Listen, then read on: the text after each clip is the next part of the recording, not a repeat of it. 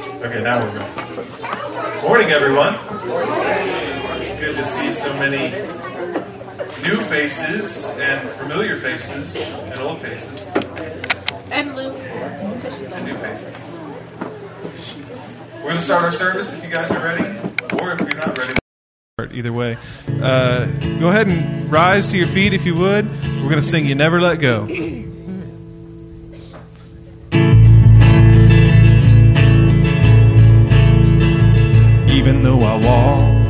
The valley of the shadow of death, your perfect love is casting out fear. Even when I'm caught in the middle of the storms of this life, I won't turn back. I know you are near, and I will fear no evil, for my God is with my God is with me, whom then shall I fear? Whom then shall I fear? You don't know, you never let go through the calm, through the storm. Oh no, you never let go in every high,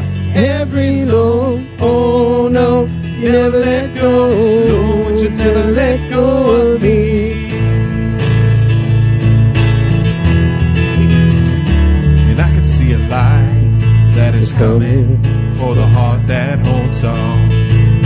A glorious light beyond all compare.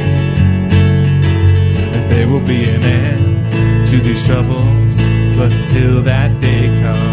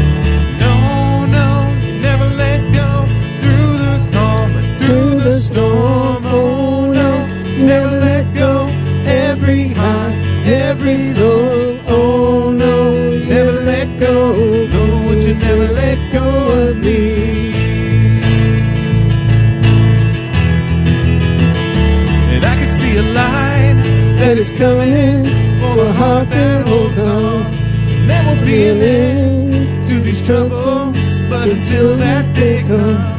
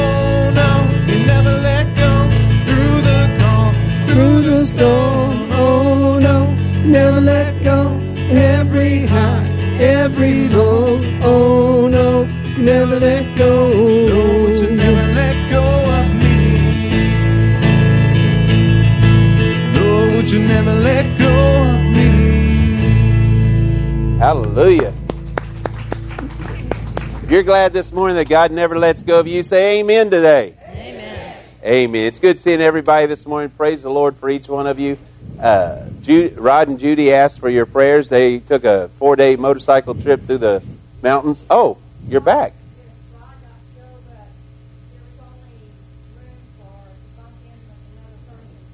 That's right. He did tell me that. oh. So should I still pray for him? No, I'm just kidding. That's right. That's right. Well, we'll pray for Rod, and when he gets home without her, uh, without her getting to go as well. Praise the Lord. But they, they are traveling through the mountains and the Big Bend and everything this weekend and coming back sometime tomorrow. So keep them, him, keep all of them. There's a whole bunch of bikers, bikes that went. So uh, keep, keep all them in your prayers. Uh, and we got folks that are traveling all over the place. We got some on the coast, some in East Texas. Just remember that even though they're not here, God's with them where they're at. Amen? Amen. Let's go to Lord in prayer. Father God, I thank you for this opportunity we have to gather together in your house this morning and just praise your name and ask, Lord, that you just pour out your Holy Spirit upon us this day. God, may your anointing just fall on each one of us and that we can say that we have been in your house, that you are Lord of Lords, King of Kings, and you are, are in control. So, God, we just turn this all over to you this day. And, God, the, the baptism that's about to transpire here as well. May we remember that this is your proclamation, that, that this young man is proclaiming you to the world. God, thank you for this testimony today, and we just praise you for all that you are. In Jesus' holy name we pray. Amen. Amen. Amen. Guys, good seeing everybody. Walk around a second, shake somebody's hand, give them a hug, whatever you may feel like the Lord's leading you to do, but let them know it's good to see them in God's house today. Three, four, sacrifice of praise I bring unto the King of Kings. God of creation, the King of Kings, maker of everything.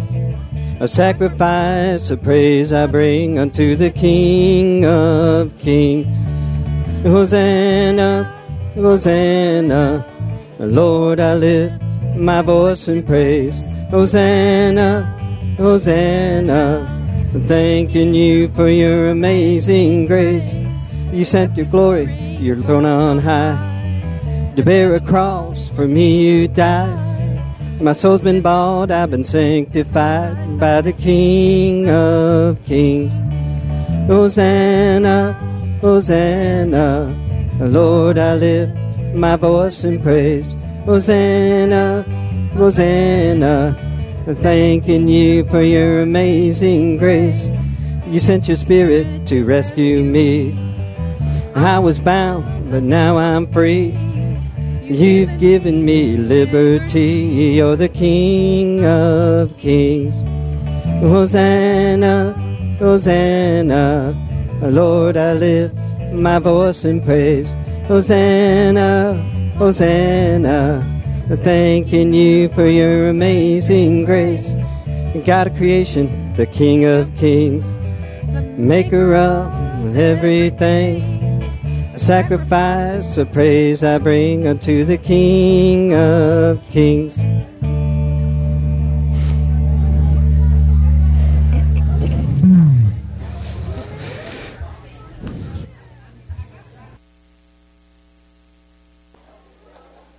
Okay, guys. Sorry about that. We got um, got different things going on this morning, different things moving around, such as that. So I'm I'm, I'm running a little uh, head to tail this morning. But praise the Lord, we're here in God's house in God's time, and God's word's going to get done. Amen. Amen. First, before I go into the announcements, uh, this phone was found in the ladies' restroom, and it's got a code on it, so I can't open it to call or see whose it is. It was left in there this morning. Um, it has a. Is that yours, baby? Oh, there we go. okay. Uh, just a few announcements. Uh, we had a great candy run this morning. We still need more candy, so I encourage people to get candy. Uh, someone mentioned to me this morning that Sam's has got a real good deal on. Uh, uh, that, I think that was Twix bars they put in there uh, going on right now. So if you have a chance or you're out at Sam's or something like that, be looking there as well. But I love seeing it coming in now, and, and it's getting closer to that time. There's also a list of things in your bulletin that if you don't want to donate candy, you want to donate something to the cakewalk or the hot dogs or something like that, please feel free to do that as well. Normally, Sherry goes and gets all the hot dogs in Houston because they're so much cheaper when she goes to visit her family. But because of the floods, that store has not reopened even yet, as of yet. So, uh, not that hot dogs are expensive. It was just it was like half what there when she was visiting her family. But uh, so we don't have them this year. So maybe the Lord lays that on your heart as well. Whatever the Lord lays on your heart, and if you can't donate or put anything towards it, that's great. Just go ahead and make sure the primary thing we need to do is be in prayer. be praying for a, a safe time. Uh, everyone's safe with the the hayride, all the to- everything. Just pray for a safe night and that God's name is glorified. Amen. Okay. Um, the other thing I want to point out is that, as I mentioned last week, I'm going to mention it one more time. We are putting together, with Sherry no longer being able to, uh, for, for a little 15 years, she was doing the Thursday night dinners and the breakfasts on Sunday. Uh, with her new job, she is not able to do that any longer. Uh, and we have talked, and what we are going to do on Thursday nights is kind of like a potluck. If you're coming, just bring something enough for your family and maybe a little bit more, and we'll put it all out there, and everybody just eats from everybody. And Thursday nights, that way I don't have someone uh, dedicated to every Thursday night. Also, too, on Sunday mornings for breakfast, if you would like to get on a rotation list uh, where you'd say, hey, I want to come fix breakfast for the, the Sunday school classes on Sunday morning. Right now, I have four uh, groups, four families, four you know, one one was um, a couple of people there, but anyway, I got four Sundays on that rotation. So the more names we put on there, the less often one person has to do it.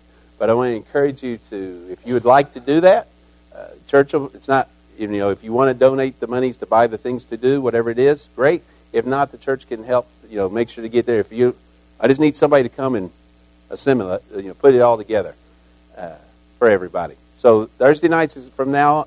This coming week, Maria is going to be cooking Thursday night dinner. But after this Thursday night, it'll be potluck. Sunday mornings, uh, Miranda is going to do breakfast next Sunday morning. So thank you, honey.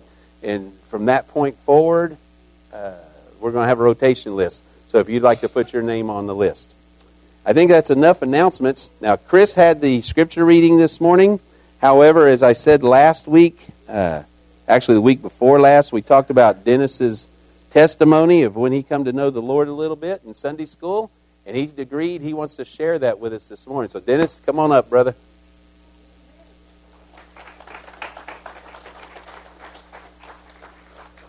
It's still a de- deacon's reading because Dennis is a deacon here at this church as well. He's just not going to read it. Let me pray with you, brother. Father God, I just lift up my brother to you and just ask in the name of Jesus that you'll touch him and that you'll just just give him the strength and the, durability and the, uh, of putting forth what you tell him to put forth today. Thank you for his testimony. Thank you for his service to you, and thank you for allowing us to be a part of it. In Jesus' name, amen. Amen. Thank you, brother. Well, I'm not going to get into my whole life story because it would take too long. Brother Frank wouldn't get to pray. I mean, preach. So uh, I'll start. It all round down to drinking. I used to drink a lot, and I used to, we used to go out. I lived in a small small town, and we'd go out on Friday, Saturday, and Sunday and look for trouble.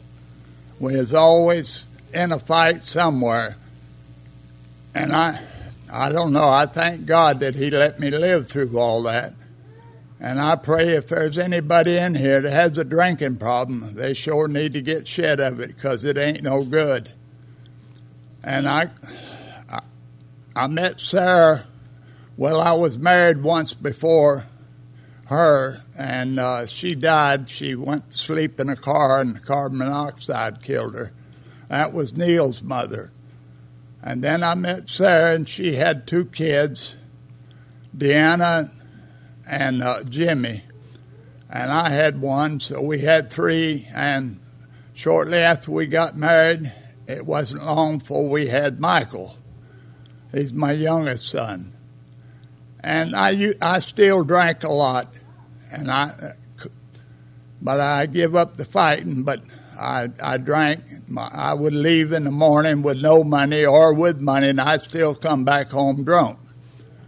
And one night I come home, my wife had the kids on the couch, and they were all sitting there, and I walked in, and she said, "Listen, I got to talk to you."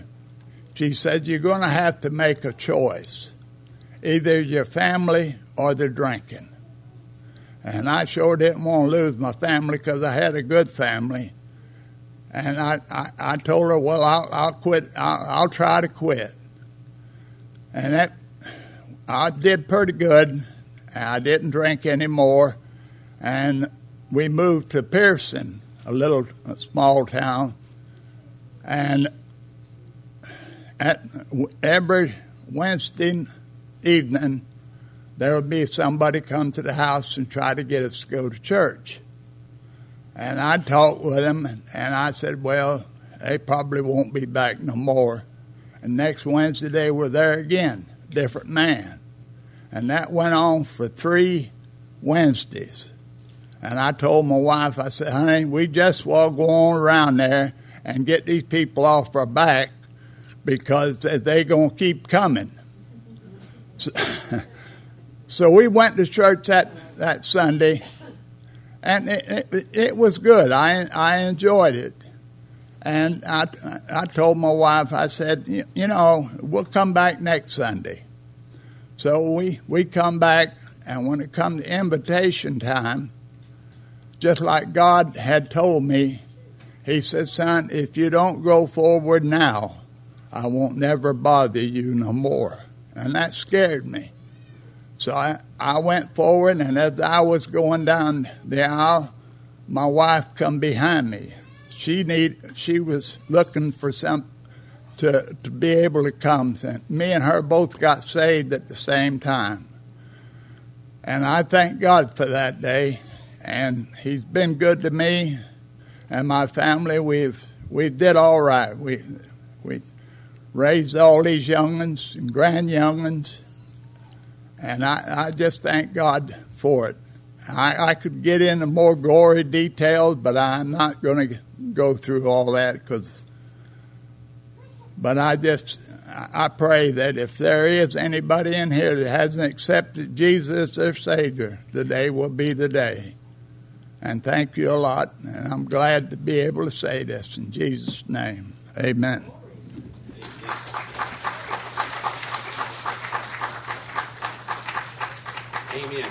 And notice he said there was people who uh, just would not quit knocking on that door. We've been called to go ye therefore and share, make disciples and share the gospel. Bob, will you grab my phone right there since you're coming up already? No, it's on the by my on that pew. Thank you. I was going to try to do it out of memory, but since you're up anyway, yeah, thank you. The um, we need to remember that as, as great as that testimony is and was, Dennis and his wife made the decision to accept Christ, but other people made the decision they were important enough to keep taking the gospel to them. Amen? Praise the Lord. And they accepted Christ. Well, we're here now, too, to also celebrate someone who has taken that, made that decision to accept Christ. And I want to share with you this morning out of the book of Matthew, if my phone will cooperate. Out of the book of Matthew, it says this. This is Matthew 19. And I left my glasses in yonder. Then people brought little children to Jesus for him to place his hands on them and pray for them. But the disciples rebuked them. And Jesus said, Let the little children come unto me, and do not hinder them, for the kingdom of heaven belongs to such as these. And when he had placed his hands upon them, he went on from there. And I share that with you this morning because there are those who believe that that children should not be baptized, that children aren't old enough to make that decision. And in a way, I agree. For me to baptize a young person, I have to feel really sure in my spirit. But the decision is not mine to make, it's the Lord's. Therefore, when I pray about an individual, especially a young person that comes to me, and some of you out there know that I've probably said, I don't think your child, your little one, is ready yet. I have to feel comfortable in my spirit that this is that this young person knows and understands the decision that's being made. And if they do, if I feel as though this Lord's telling me they do understand this, then I have to listen to what Jesus said when he says, "Let the little children come on to me." I think that I am doing would be doing a disservice if the Spirit of God was telling me to baptize someone and then I said no just on ideology for that reason, I want you to know that I pray hard and think hard before I, I do baptize a young person. But this young man this morning, uh, Ryan, Ryan, you want to come on in? Ryan came to me. We talked about it. He came to me another week, and we talked about it some more. And I'll be honest with you that this young man gave me better answers than I've gotten from adults many times. Not, not, not answers from a uh, memorized answers. He really thought about his answers, and I could hear the Spirit of God speaking. I don't lead questions. This young man knew the choice he was making. Is it too hot, buddy? I can't ever hit him. Sometimes they tell me it's still cold. Feels good to me, and I don't usually like hot water. But as you can see, Ryan here, if you can't see him, look up, buddy. You got to stand tall. No, I'm just kidding. Ryan came to me and he he told me his testimony, and I'm going to share one more little tidbit that I thought was really neat. Was that he come to know Christ because his sister, after coming home from camp, was doing her Bible studies and such as that, and explaining her Bible studies and such to him, to where he he wanted to accept Christ as his Lord and Savior as well. So praise the Lord for that. Amen. So I, I think his sister gets a round of applause too. If we will be just faithful in doing what the Lord has told us to do, success stories such as Dennis, men going knocking on his door, uh, his sister uh, doing her Bible studies and explaining it to her little brother, people will come to know Christ if we'll do what we're called to do. Amen? Well, Ryan, this is your day. And again, and Ryan could explain this to you as well, but we talked about. This water does not save anyone. This is just water. It's not special or anything else. But he is making a public proclamation to you guys that by being baptized, he's he understands that he's dying to his old, and that a public testimony he's living for Christ from this point forward. Is that right, Ryan? Yes. Amen. All right, well, go ahead and cross your arms like we talked about. You can hold your nose if you want to. So, Ryan, have you accepted Jesus Christ as your Lord and Savior? Yes. Amen. So I baptize you, my little brother. We talked about that, didn't we? You're my brother through the blood of Christ now. So I baptize you, my little brother, in the name of the Father, the Son, and the Holy Spirit. Down with the old and up with the new. Hallelujah. Hallelujah. Look at that. They're standing up for you. This young man right here has got a lot of life ahead of him. I would hope y'all remit, y'all look at him right now. Be praying for him. If he crosses your mind, pray for him. It may be 10 years from now. Let, let's say about six years from now when he really gets to that age. Be praying for him. Amen. Satan's going to attack. Be praying that he'll remember the choice and the decisions he's made today. I'm very proud of you, son. Mr. Kobeth, would you pray for this young man for me? Heavenly Father, we just want to thank you. Uh, the angels in heaven are, happy and, and, clapping, and this is another soul that, that, that knows you. And again, we thank his, his, big sister for teaching God's word to him and, and, and explaining it to him. So I, I, just pray that when, when that time does come, that he needs one of us to step up and help and explain and protect and lead and guide. Uh, I, I pray that we're there for him, Lord. Lord, I, I thank you for another soul entering heaven. In Jesus' name, amen. Amen.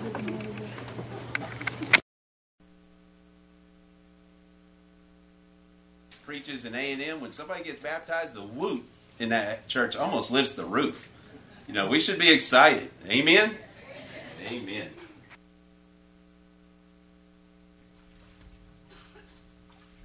Bless the Lord. We're going to lift the Lord up in song. We're going to sing a new name and glory together to celebrate our little brother. Um, let's sing that together.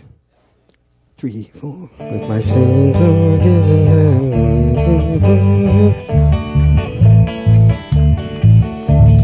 I was once a sinner, but I came pardon to receive from my Lord. This was freely given, and I found that he always kept his word. There's a new name written down in glory, and it's mine. Oh, yes, it's mine. And the white robed angels sing the story.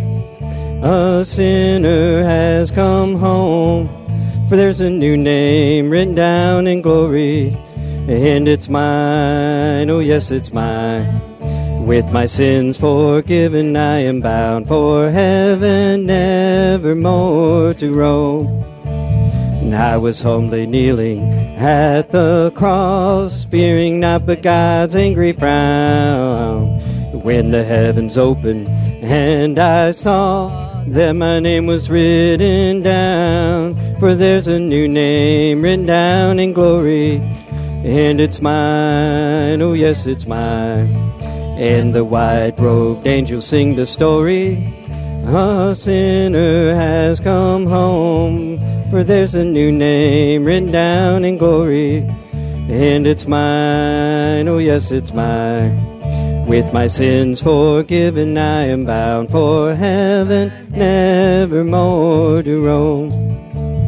In the book is written, saved by grace, oh, the joy that came to my soul. Now I am forgiven, and I know by the blood I am made whole. For there's a new name written down in glory, and it's mine, oh yes, it's mine. And the white robed angels sing the story. A sinner has come, sinner has come home. Oh, there's a new name written down in glory, and it's mine, oh yes, it's mine. With my sins forgiven, I am bound for heaven, nevermore to roam. With my sins forgiven, I am bound for heaven, nevermore to roam.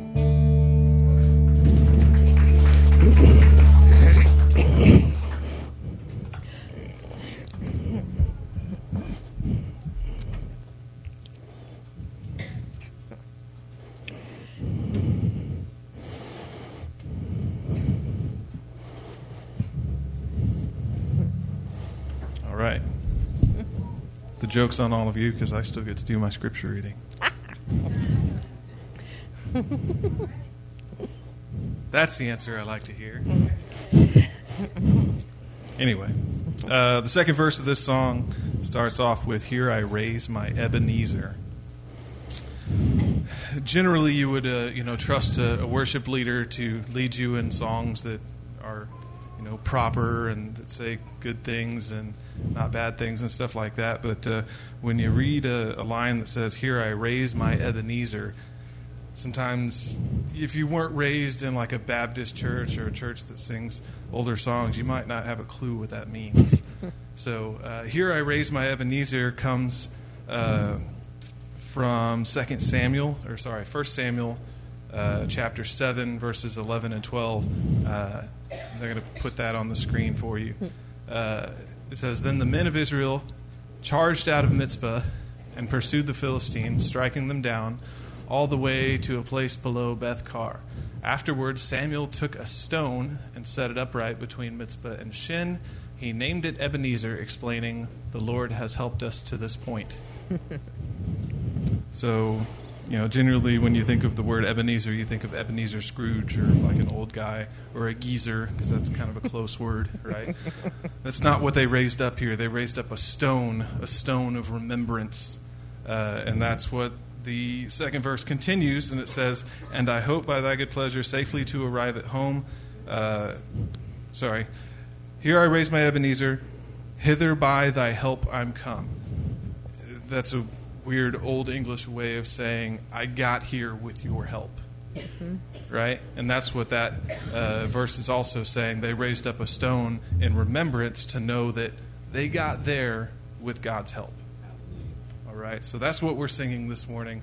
We're singing, Come Thou Fount. So now you know what that verse means.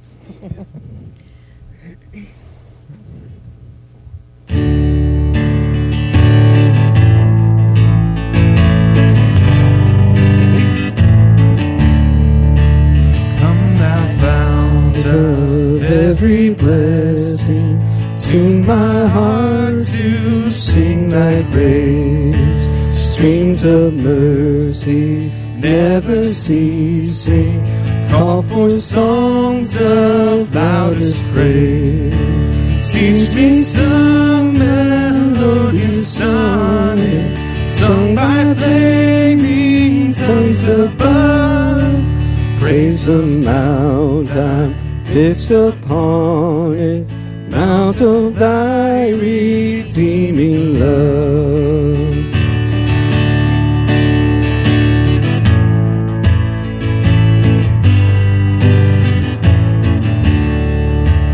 Here I I raise my Ebenezer, hither by thy help I'm come, and I hope by thy good pleasure safely to arrive at home. Jesus sought me when a stranger, wandering from the fold of God.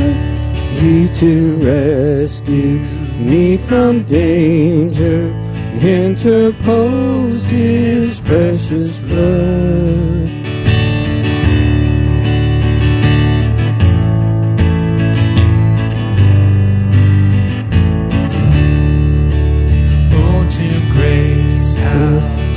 A debtor, daily I'm constrained to be. Let thy grace now, like a fetter, bind my wandering heart to thee. Prone to wander, Lord, I feel it. Prone to leave the God I love. Here's my heart, Lord, take and seal it, seal it for thy courts above.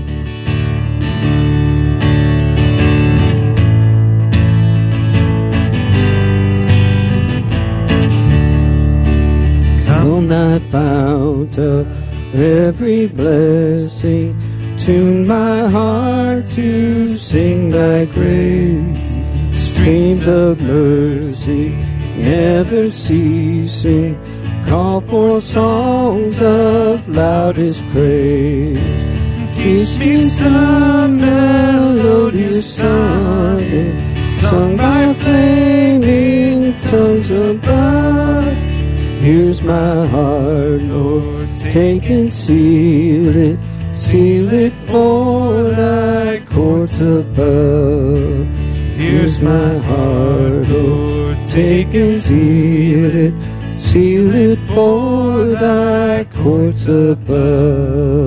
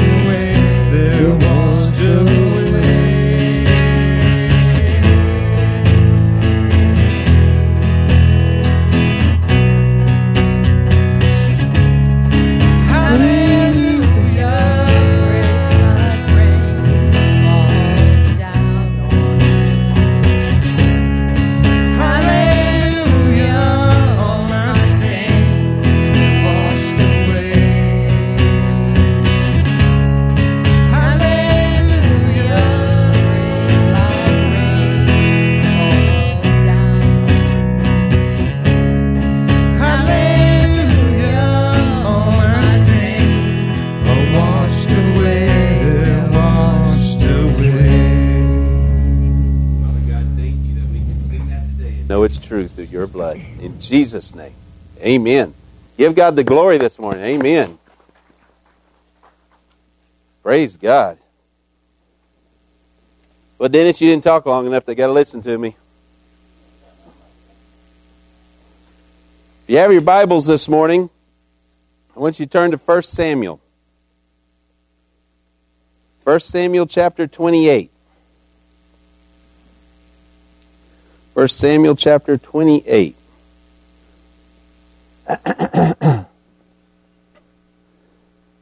Some questions came up last week about some of the stuff uh, about well actually about a comment that I made last week in in a, in a sermon. A couple of people asked where where is that found? Where's it at? So we're going to look at it this morning, and that was when I mentioned briefly the witch of Endor. So we're going to look at that story just a little bit this morning. And I and the, one of the things that wasn't the only thing that kind of put it to my mind, but the other thing was this. It, it's important. Speaking of which, let me get my phone right now. It, it, it's we've got kind of got touched by these, and it's hard when you don't have that communication. With Sherry gone now, and pretty much Annabelle and I are, are at home, it frightened me somewhat the other day when I could not get a hold of her. She came home from school, and I, I was on the other side of San Antonio at a hospital visit, and I couldn't get a hold of her. It turns out that the phone at the house had not been put back on the charger, it was dead. Whatever, for whatever the reason, I, I couldn't get a hold of her. And it, it, it scared me when I couldn't be in communication with her. Now, luckily, she and I both thought about Messenger at the same time. She has her, the iPad there at the house, and I was able to get in touch with her, make sure she got home from school okay. Uh, and but for a little bit of time, not that I was worried something would happen, but still, when I couldn't get a hold of her, knowing that, that there was nobody else around there, it frightened me just a tad. And it's terrible, I think, to be out of communication with those who are important to you. That being said, imagine what it would be like to be completely out of touch with God when you need Him the most. If, if, if, I, if I was that tumultuous, if, my, if I was that worried because I couldn't get in touch with Annabelle, can you imagine how much the worry must be or should be within a person when they can't get in touch with God? When they, when they feel as though they need Him the most. Now, as I said, I, I briefly mentioned uh, last week the witch of Endor. And this story, it speaks of Samuel, the witch of Endor, but primarily it's about Saul. And this is what we're going to look at this morning is, is what about Saul? As people asked me last week, I realized that there's a lot of people that hadn't read this story or forgot about this story or for whatever the reason they hadn't picked up on this story. But this is really important because this is an incident that, that was during the reign of King Saul that illustrates what it's like when you can't hear from God any longer. Why he couldn't hear from God. And we're going to look at these different reasonings within this. And I pray we learn something from this because this is not just a, a, a story within the Bible. This is all word is inspired by God and has a purpose. And there's a purpose in this story as well. And that's what I hope we learn this morning when we look at, at what Saul was going through. It involved a woman in the Bible that at the time is described as a witch or a, a medium, a woman who, who had the reputation thereof of speaking with the dead. That was her reputation. Did she really speak to the dead. We'll talk about that in just a little bit. But she had this reputation that she could speak to the dead. And, and so we have Saul, Samuel the prophet, whom uh, uh, Chris read from just a while ago, actually. And then we have the witch, Saul, and, and Samuel here. But looking in the story, starting in verse 3, we're going to read more than this, but starting in verse 3, it says this By this time, Samuel had, had died and all Israel had mourned for him and buried him in Ramah, his city. And Saul had removed the mediums and spiritists from the land. The Philistines came together and camped at Shunem. So Saul gathered all Israel, and they camped at Gilboa. When Saul saw the Philistine camp, he was afraid and trembled violently. He inquired of the Lord, but the Lord did not answer him in dreams, or by the Urim, or by his prophets. Saul then said to his servants, Find me a woman who is a medium so I can go and consult her. And his servants replied, There is a woman at Endor who is a medium. Now let's stop there for just a minute. Let's let's start breaking it down from the top. When we look at this here, or you know, let me let me point out a word first. Urim. For those that don't know what a Urim is, Urim is something used for divination. Now we don't know exactly what the Urim was. It's not a word writ- that carried over. We know it was something used for divination, like people would say they can read the tea leaves or the something of this nature. Some people have even said that it was on the breastplate of the priests. I, I have a hard time believing that one just because it is a divination thing. But it was something that was used for divination. That's what he's saying. He couldn't hear from the Lord, whether through prayer, through this means of divination, uh, uh, or through dreams. God's just not speaking to him. He is out of communication with God. Now, Saul, he is the king of Israel at this point. He is the king. He has been the king for, for about 40 years. He's been king. And he is in deep, deep trouble. He had refused to heed the warnings of the prophet Samuel. Samuel kept telling him what he should do, and he continued to do what he should not. And therefore, God had quit sending him guidance. God continued to tell him through Samuel, these are the things you should do, but yet Saul was wanting and continued to do things his way. Well, now he finds himself eh, eh, surrounded by his enemies who are threatening to destroy his army at any moment. And now he's thinking, wow, I need to hear from God. Unfortunately, because of his past escapades, because of his past decisions, because of his past choices, God's not there any longer. He's not hearing that voice anymore. Here he is, surrounded by the Philistines. Even David, who he knew was going to succeed him on the throne, had thrown in with the Philistines. And he's thinking, what do I do? David's over there. My son Jonathan. Uh, uh the, all the armies, they're out against me. Now, Samuel, who was dead, uh, he couldn't go to him for guidance anymore. Samuel had guided him in his early uh, career as a king and, and tried to guide him in his later career, but Saul just wouldn't listen. Samuel wasn't there for guidance anymore.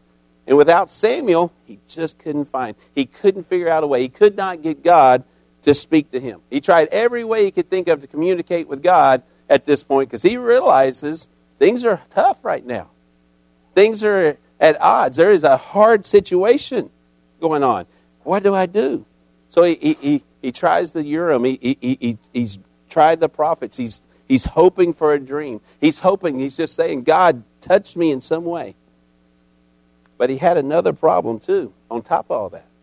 Notice it said that he had expelled all the spiritists, he had expelled the witches. He had done something right in his ministry, in his, in his rulership as a king and he had expelled them all, just like God had told him to do. He had actually done something right. But, kind of. There was no witches available to him right there. Bottom line, he's looking around. It's like, what do I do? God's not talking to me in dreams. God's not sending a prophet. I'm not getting it through the Urim. I can't find a witch because I got rid of them. What do I do? Folks, there comes a time for all of us at one point or another when we are hungry for the Word of God. And I would submit to you, uh, David and I was talking about this briefly just a moment ago. I would submit to you, those who don't even know Christ, those who have not accepted Christ, there's moments in their life when they'll holler out, Oh God. There's moments in their life when we are, in our lives, when we are hungry. We need to hear the Lord. We want and need His help. We, we, we, we are helpless without Him, and we realize that. That's where Saul was. That's the position Saul finds himself in at this point in this, in, in this Philistine army that's surrounded him. He has lost everything. He, he's at ends at, the, at his ends. He doesn't know what else to do, and he doesn't hear from God. The question I would submit at this point: Why is it that God sometimes is silent? Why is it that God sometimes seems so far away? In Saul's case here, this was his penalty for disobedience. God had determined he had already spoken it through Samuel, and we're going to see it again. That he's going to speak it again, even. God had already determined to take the kingdom away from Saul just as, as it had been given to him. Now, we, we, we kind of flippantly say God giveth and God taketh away, but we need to remember that it can be.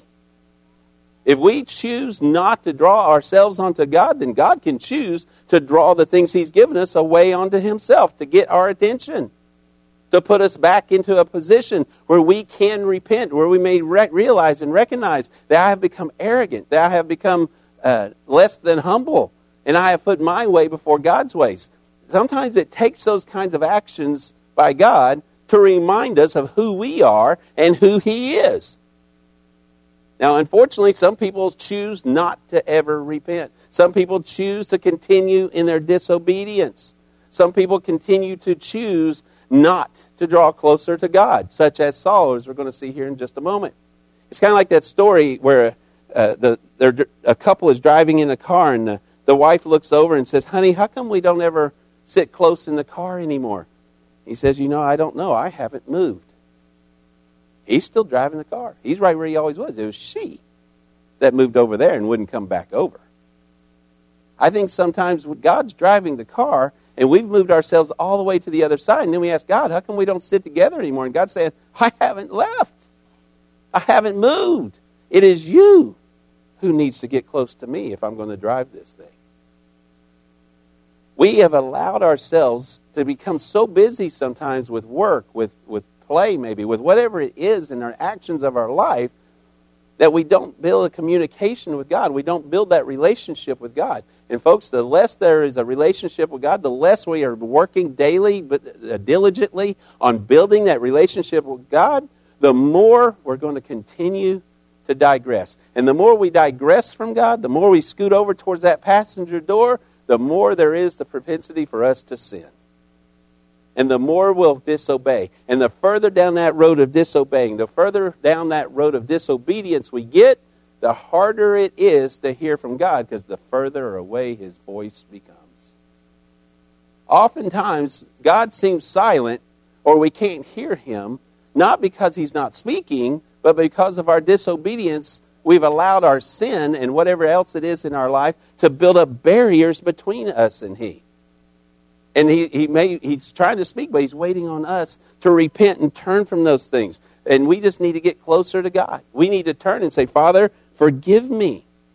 Well, the further we move away from God, guys, the less and less we see Him. The, the more we lose that sense of His presence in our lives. And if we don't have that sense of His presence, how can we cultivate it? You see, we should be going to the Lord daily in prayer. We should be studying His Bible daily. I, there's a whole lot of folks that turn on that TV daily and only open this on Sunday. That's not cultivating a healthy relationship with the Lord. And then we wonder why, when trouble comes and trials hit us, we can't find Him. And then we blame Him. Well, God's just not speaking to me, He's being ornery. When it was you who chose not to speak to Him for so long and you built up so many walls. Now, other times, I understand. I think God is waiting for the right time. God is waiting for the right request, waiting for us to ask what we should be asking for. When it says, ask in the Lord's name, it shall be given unto you, that doesn't mean, God, I need a million dollars. I want in the bank tomorrow. Oh, in your name. When your spirit aligns with His spirit and you want the things that God wants, then those great things can happen. Now, if he wants you to have a million dollars, he could put it in your bank account tomorrow. However, he probably knows what most of us would do if we had a million dollars in our bank account tomorrow. Therefore, he doesn't do it. Now, maybe I'm just thinking of myself here, but I bet some of us would do things that weren't godly, or at least not representing God. Folks, we need to be patient. When we, we need to cultivate a relationship with the Lord, we need to have those barriers torn down. And then when we get in those positions where we really want to hear from Him, it is then that we should stop and be patient. Have faith in Him that He hears us because we've, we've fostered a relationship, and then have the faith that He'll answer when the time is right. Don't just continue to kick the door down. Continue to knock on His door. He says to pray unceasingly. Knock and the door shall be opened. He doesn't give a time frame there. Continue to pray. Don't pray once and say, well, God didn't answer, so that means I must be able to go ahead and go have this extramarital affair. God didn't answer, so that means I can go ahead and buy this new car. When God's saying, I got a better one over here if you'll just wait. Patience. We don't like patience. Some of us have built that relationship with God, but we don't want to be patient about the things we buy. I, and I, I'm, I know I'm one of those. I've gotten a lot better. Don't talk about the motorcycle, but everything else, I got a lot better. And I had one one little flub there, okay? But anyway, I wrote it this weekend to Magnolia and back, and it was sweet, so I still feel good about it. But, but we need to stop and pray. Whatever the decision is, when we really need God, we need to have cultivated a relationship to the fact that we can have patience and faith in the fact that if I didn't hear from God today, it's not that He disowned me. It's not that He's left me. It's not that I have barriers. It's because He knows that I need to wait. You know, it's like when you take your. Uh, I took the grandbabies home the other day. It's just from their house to my house. And little Jake must ask 15 times, How much longer? How much longer, Papa? Sometimes we, God's saying it's not very long. Just be patient. Have faith. But we don't. Even as Christians, sometimes I think we, we get we jump the gun. As Christians, we, we're in the midst of some dire situation. We're in the midst of something we need to know what's going on. And rather than be patient and wait on the Lord, we'll, we'll go to our horoscopes and start trying to read our horoscopes. Or we'll, we'll, we'll go to some palm reader. I see these signs for the palm readers on the side of the road. You would think somebody, almost all those signs I see, you would think somebody would read their palm and tell them, you need to repaint your sign. It's wore out. Never see a new sign for a palm reader. But it, we do things like that. Or we'll, we'll go to Ouija boards. Oh, you can buy it at Walmart. It's not that big a deal. They may seem innocent, guys, when you try to do those little things. They can easily lure you into trouble. Now, I'm not saying that everybody that has a, a Ouija board set in your house is, go, is damned and destined for a devil's hell. But I'll be honest with you, I won't have one in my house. You got to be careful. You got to watch what you do. God loves his people. God loves you and I. He said, I go to prepare a place for you so that you can be with me always.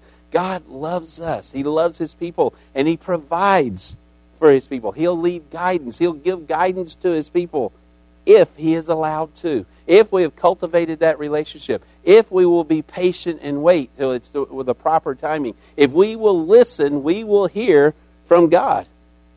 Now, Saul, he didn't have that patience. In, in Saul, he, he said, I, I prayed and I didn't hear from him.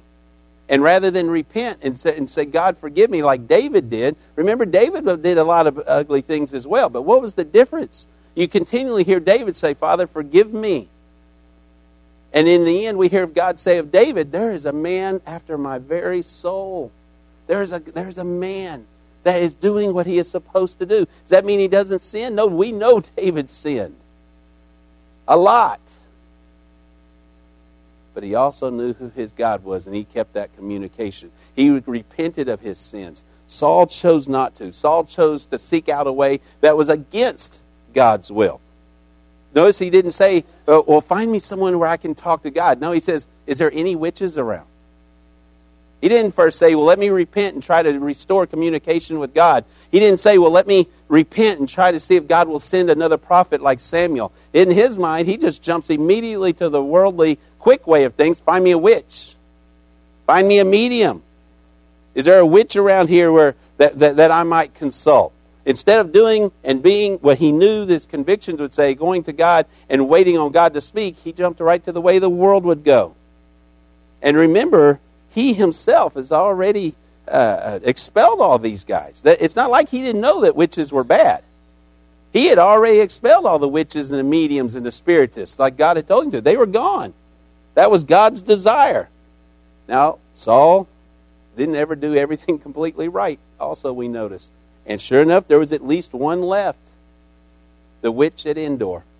And there she is. She's sitting down there, and, and the Philistine army had split the nation in half. And here, here he is on the, on the south, and she's on the north. Hmm. That means I got to cross the Philistine army to get to that witch. So not only did he know that it was wrong to go to the witch, not only was he the one who expelled the witches, but he also realized I'm going to have to disguise myself and, and, and make it so no one knows who I am so I can break through the lines here and get to this witch. So not only did he know he shouldn't be going, but God had made it difficult for him to get there. And he still chose that pathway. He still chose to continue to look for her. and find her rather than repent and come to the Lord. So if Saul finds the woman, he, he, he, he manages to, to convince her to listen to his will. Notice it says, in, picking up in verse 8 Saul disguised himself by putting on different clothes and set out with two of his men. They came to the woman at night, and Saul said, Consult a spirit for me. Bring up for me the one I tell you. But the woman said to him, You surely know what Saul has done, how he has killed the mediums and the spiritists in the land. Why are you setting a trap for me to get me killed? Then Saul swore to her by the Lord. Ouch. Not only is he doing what he knows he should not to do, rather than build a relationship with God, he's going to use God's name now and, and to do what he knows he should not do. How many times do people partake of something they know they shouldn't partake of, so they go to the they go to the dance hall two cities over, or they'll go to the uh, state uh, across lines, or we're going to go out of country, and man, everything. What does, Las Vegas say? Everything that everything everything that happen, everything that lives, everything that happens in Las Vegas stays in Las Vegas. Mm. So how many people go to Vegas thinking, hey, hey, God knows. And He makes it hard to get there. They may have to save up money for the plane fare, even. But what do they do? Same thing here. Then Saul swore to her by the Lord, As surely as the Lord lives, nothing bad will happen to you because of this. Who is it that you want me to bring up for you? The woman asked. Bring up Samuel for me, he answered. Now stop there for just a second. Notice we don't know whatever happens to the witch of Endor per se. However, Scripture doesn't show she gets killed. Saul does even though he used the Lord's name here, God kind of honored that somewhat right here from what we know. But that, but the main thing is to understand that Saul went and used the Lord's name. Saul goes out there and he asks for Samuel. He asks for a godly man. He finds this woman and, and, and, and convinces her to help him. He finds her and says, This is who I want. Maybe he possibly wished for the days when, when Samuel would come and, and speak to him and, and, and advise him. He wished that he had never possibly did what he has done. He wished that Samuel was still alive. He wished maybe that he had listened when Samuel had been speaking to him before, but it's too late. The past is the past. But in his mind, he's saying desperate times calls for desperate measures. I, am ready to compromise con- my convictions. I'm ready to compromise my integrity. And unfortunately, by using the Lord's name there, he says, I'm ready even to compromise the Lord. You see how low Saul has gotten? This is a man that God had chosen to put on the throne of Israel. But at this point, rather than repent and turn from his past, to repent and say, God, I'm sorry for the things I have done, rather than repent and say, Father, I have fallen short, I want to rebuild a communication line. I want to rebuild this, this, this relationship that you and I had. Rather than do those things, I'll just go ahead and and, and, and step upon my convictions. I'll step upon my integrity. And I'm even going to use your name. Compromise is what got Saul into this position anyway. And folks, let me tell you, submit to you this morning, that whenever we start compromising and rationalizing God's rules, it's going to lead to trouble.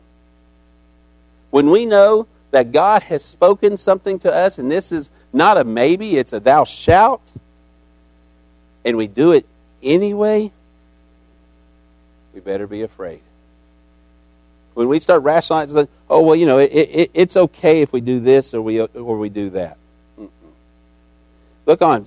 It, it goes on to say, when the woman saw Samuel, she screamed, and then she asked Saul, "Why did you deceive me? You are Saul." Now, if this is a woman who has a reputation of speaking to the dead, and he tells her, "I want you to call up Samuel for me," and she calls him up, and he actually shows up, and she screams. Has she ever spoken to the dead before? No. No, she didn't expect anything real to happen. She was going to swindle him. She thought, I got another sucker here that's willing to pay whatever it takes to speak to Samuel. Sure, whatever, I'll call up Samuel. And she starts doing her little hoopla thing, and all of a sudden there's Samuel, and she screams, Ah! I can't do that. What are you doing? Ah!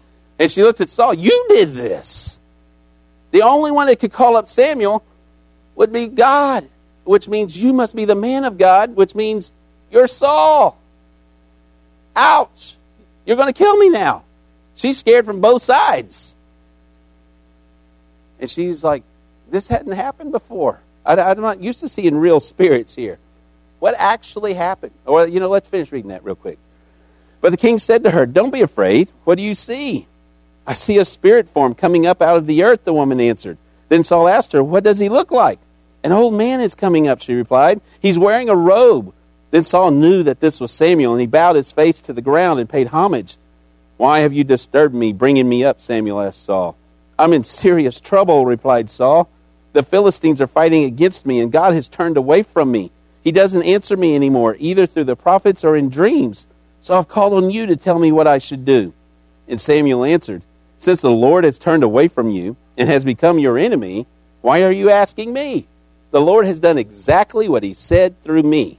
The Lord has torn the kingship out of your hand and given it to your neighbor David. You did not obey the Lord and did not carry out his wrath against Amalek. Therefore, the Lord has done this to you today.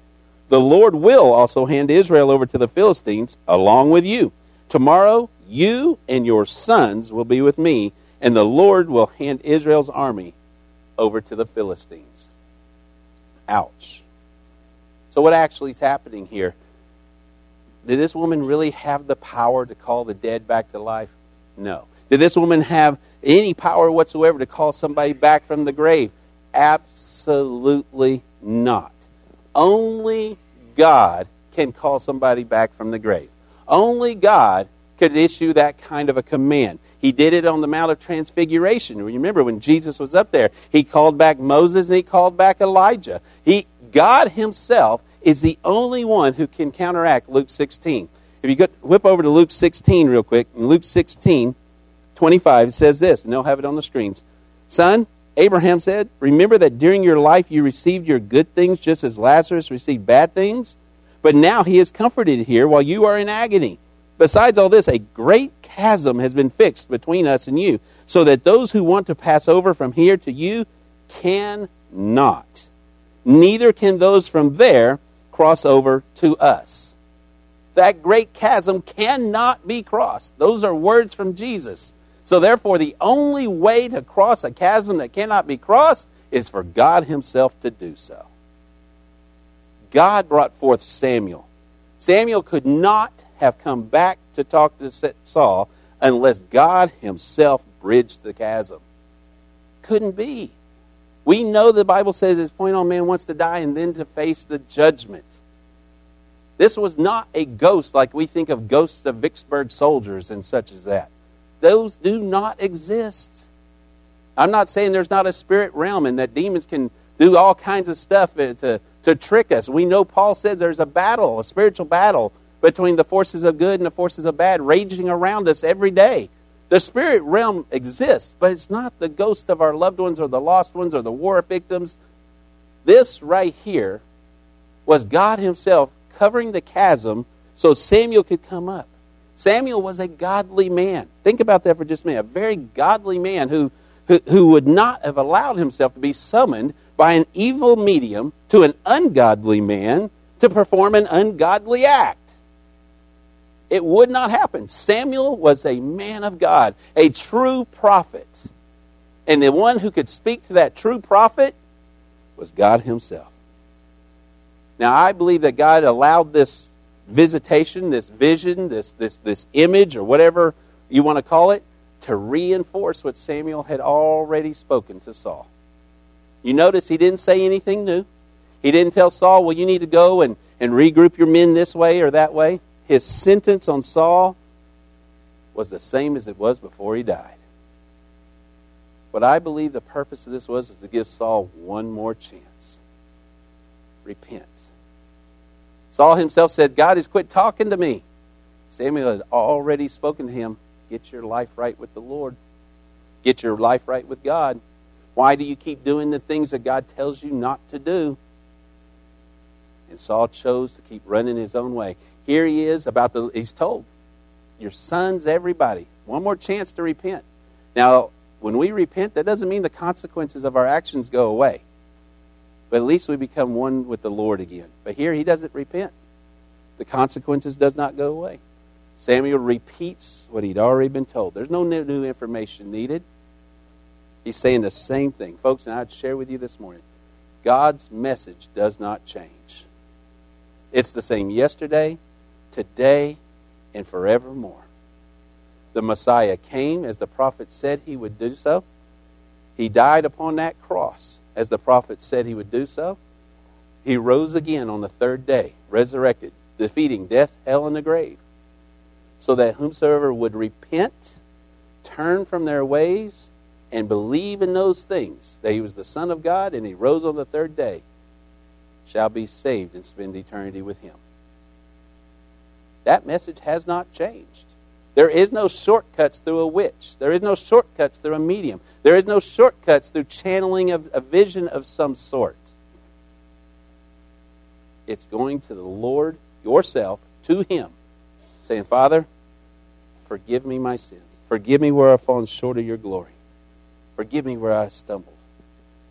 Saul, he's going to lose his kingdom to David. It's going to happen.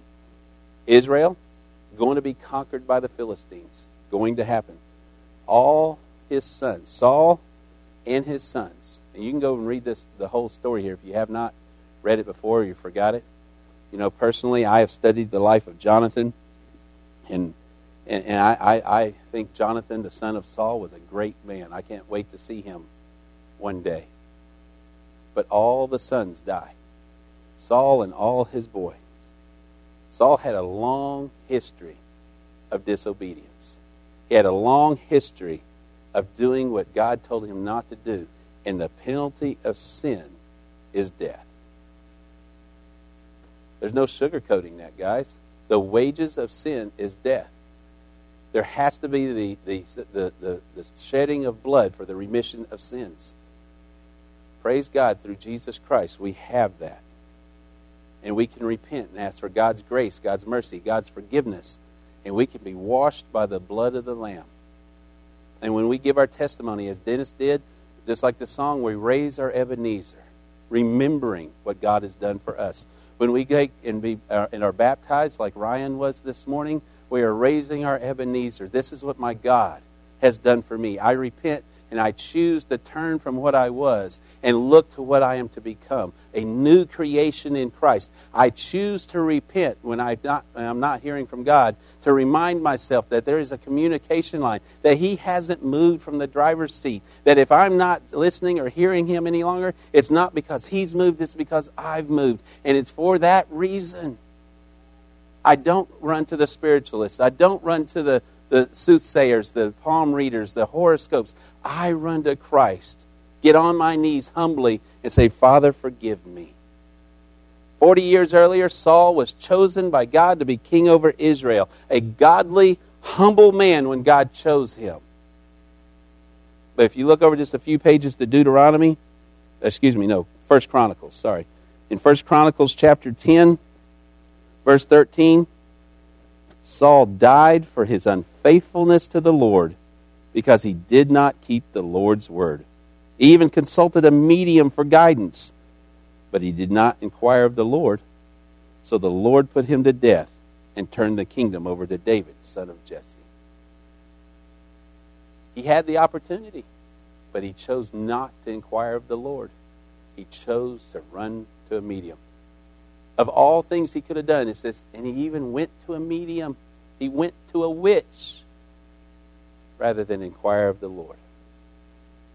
So, what are the lessons we can learn here this morning? Remember that any barriers that lie between you and God weren't put there by God, they were put there by you that our actions, our inactions, are not are choosing not to pray to him daily, are choosing not to ask his direction, are choosing not to seek out his opinion because it doesn't jive with what we want going on in our lives. Those are barriers that we're building up between us and him. And if we want true communication, we need to tear those down. Remember what did Jesus say? My people will hear my voice and they will know that they are mine. He's not going to quit speaking. It's we who keep quit listening. It is we who put in so many buffers that we can't hear. It's kind of like Annabelle last night was laying on the floor with her headphones on. I must have called her 15 times for I went to see what was going on. She had headphones on. Well, she put those on willingly, and she couldn't hear me. How often do we put the headphones of whatever we want on our heads and we can't hear God? We need to be careful. Restore that communication line. That way you can listen for His words, even if they take a while. Even if it's, it, it may take weeks for Him to answer. Have faith and patience because you know that your relationship to Him is right because you truly asked forgiveness. I didn't just say, Father, forgive me for getting drunk last night, even though I'm going to do it tomorrow night. No.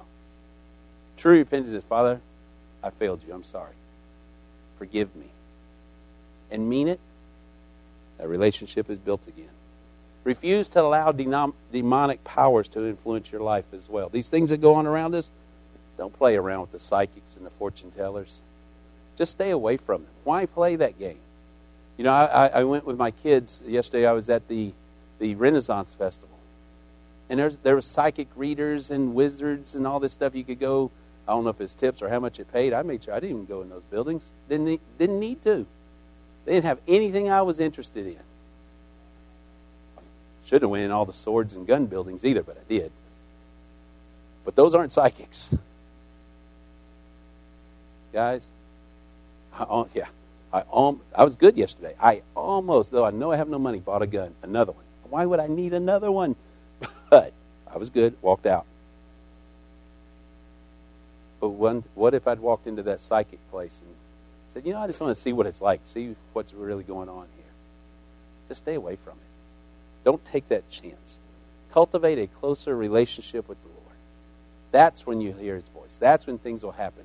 Don't worry about is the ghost of so and so going to come up? No. In fact, if the ghost of so and so comes up, I'm going to say, and look, this was a is it an evil entity? Because then, in the name of Jesus Christ, get thee behind me, because you're not a ghost, you're an evil spirit. And if it's a godly one, then it's going to be representing God and it's going to say great things. But either way, do and have a communication with the Lord. Father, what would you have me to do? Now, the first step in doing that is like Dennis shared with you this morning accepting Jesus Christ as your Lord and Savior. And you may say, "What? But you know, I've been in church all my life. Doesn't matter. Well, I'm a big guy. I got a tough reputation to keep. You're not tough enough to beat God. So why not join Him? Surrender your heart to His Lordship. Surrender who you are and say, Father, forgive me, for I am a sinner in need of your grace. Every one of us, guys, every single person in this room, I don't care how holy you think you are, you are a sinner in need of God's grace. Well, I've already accepted Him. Praise the Lord. You still need His grace daily. Guarantee you, there's no one here perfect. Some better than others. I know I got shuffle buzzers out my head every day. But none of us are perfect. If you don't know Jesus Christ as your Lord and Savior, you can make that decision choice today. Say, Father, forgive me. If you do know Him, and maybe that relationship has gotten real flimsy, maybe you've built not just barriers, but entire buildings between you and Him, if you will purpose in your heart to get on your knees and humbly mean it and say, Father, forgive me, I don't care how big that building is, my God can swat it away. But He's letting you. He's still in the driver's seat. He's wanting to know when you're going to come over by Him rather than Him move over there where you're at. Where are you today? Don't end up like Saul. And yes, I would even say sometimes that our actions will take down our sons and our daughters with them. Our choice to not be that beacon of light will sometimes affect those behind you, and they will fall as well. Why not get your life right back with God today? Resurrender. Say, Father, I know you. You've been there. I locked you in a closet. Forgive me. I want you to come out and clean up my house. Run out the, the entities that do not need to be here. I want you, Lord, to be the strong man in my house again. Or if you're the strong man, who can throw you out? Where are you this morning? Let's all stand up and lead us in a word of prayer. This altar will be open. You can pray where you're at. You can go to your neighbor. Maybe the Lord's telling you to go pray with so and so. I don't know. But will you get your heart right with the Lord today? Father God, I just come before you this morning. I thank you for who and what you are. And I just ask in the name of Jesus that you'll touch the hearts of your people this day, that you will reach out to them and let them see and know that you not only have not quit speaking to them, but that you want to speak to them, that you want to continue to speak to them, that you are there, that you are capable, and that you are able to overcome the entities that they've put between you and they. Let them feel in their hearts, Lord God. Let us, me, all of us, realize beyond any imagination that you are God. You love us. You will provide for us. If we will just open our hearts to you through forgiveness, asking your forgiveness, and accepting your grace. Father, I pray your will to be done, Lord, in Jesus' name. Amen. God, is God speaking to you today? If He is, this altar will be open. Don't go to the witches. Don't go to the spiritualists, the mediums. Go to Christ and watch what He can do. As we sing, guys. You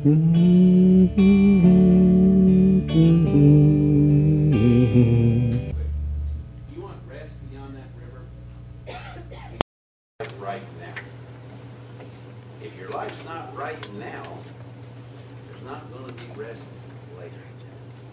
I want to do one more verse, guys, if we can, just to make sure we're all on the same page. Give you an opportunity. Sing if the Lord's telling you to sing, but pray if the Lord's telling you to pray. Pray for one another. Whatever the God's telling, whatever the Lord's telling you to do today, will you do it as we sing one more verse this morning? Guys, this season you'll see lots of witches and little guys running around in costumes. Love on them. Don't beat them over the head because they're wearing a witch's costume. Love them and let them know that you love them, that God loves them. But don't you, as adults, run to the witches and the mediums. Run to God. Run to the Lord. Amen? Amen. Good seeing everybody this morning. I praise the Lord for each one of you that could be here today. Uh, keep looking up. You know, and, and again, I'm going to lift Ryan to you. If Ryan crosses your mind, make sure you lift him up in prayer. Uh, my sister would like to come up, and she wants to share a testimony with you real quick before we close. Did you want to come up, or you want to say it from there? Okay. She said she's going to scream at you this morning. No. Mary wants to share something with you. I just want to share that we have, what a wonderful loving God we have. Amen. And if there's anyone here that does not believe in answered prayers, I just pray that you rethink it. As you know, a lot of you know that my uh, granddaughter Elizabeth has been wanting a job for such a long, long time. Well, we've been praying that someone would give her a chance to work. Well, she went to work, and uh, a lady gave her her chance to work, and she proved herself to be a very good helper. But we also, every every summer, we go to Wisconsin to be with our family. Well, this summer was going to be a special summer for me in Wisconsin. And it was going to be, I needed to go get my knee surgery done, and uh, I had my great grandchildren graduating, and I had a son there that was ill.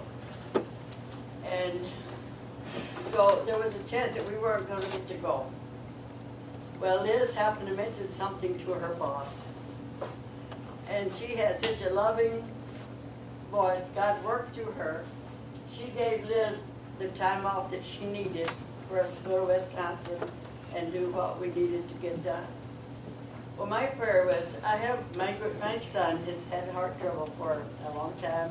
He's had open heart surgery, he's had stents, he's been, but God has been keeping him going, keeping him going.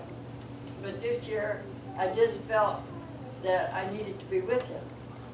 So I was praying, Lord, if I can't be there, please don't let him die alone. Because he was a loner. He lived alone and he, he liked his own privacy and his own. Well, my heart was like, sometimes people don't go over there for three or four days. And in my mind, I could just see my son laying there that long. So I was praying. I did a lot of praying upon it. But God worked it out that we not only got to go to Wisconsin, thank you, and there, but I was with my son when he passed away. He went to sleep, and the next morning, he was, he was gone. And but God answered that prayer because we had we had said, well, we can't go home this summer. Well, he worked it through her boss that we could go, and she still has her job. She's actually back to work because he said everybody loved her. She did such a good job, and she'll have a job there as long as she wants. So that is that is the blessing. And this her boss, what's her name? Amber from Caparellas, uh, was very patient with her because they gave her six weeks. Well, it was four months. And she told, and she called our list doctor, and she said, "You take all the time you need." So that was a blessing through her that God gave it to us, so that I would be able to be there with my son and my family. And so, if you don't believe in answered prayers, I believe it, and if I could, I'd shout it from the highest mountain. What a wonderful, loving God we have. And He hears that prayer and He answers. serve a mighty God. Amen? Amen. Amen. Brother Brian, will you close us in prayer this morning? Thank you, uh, Mary.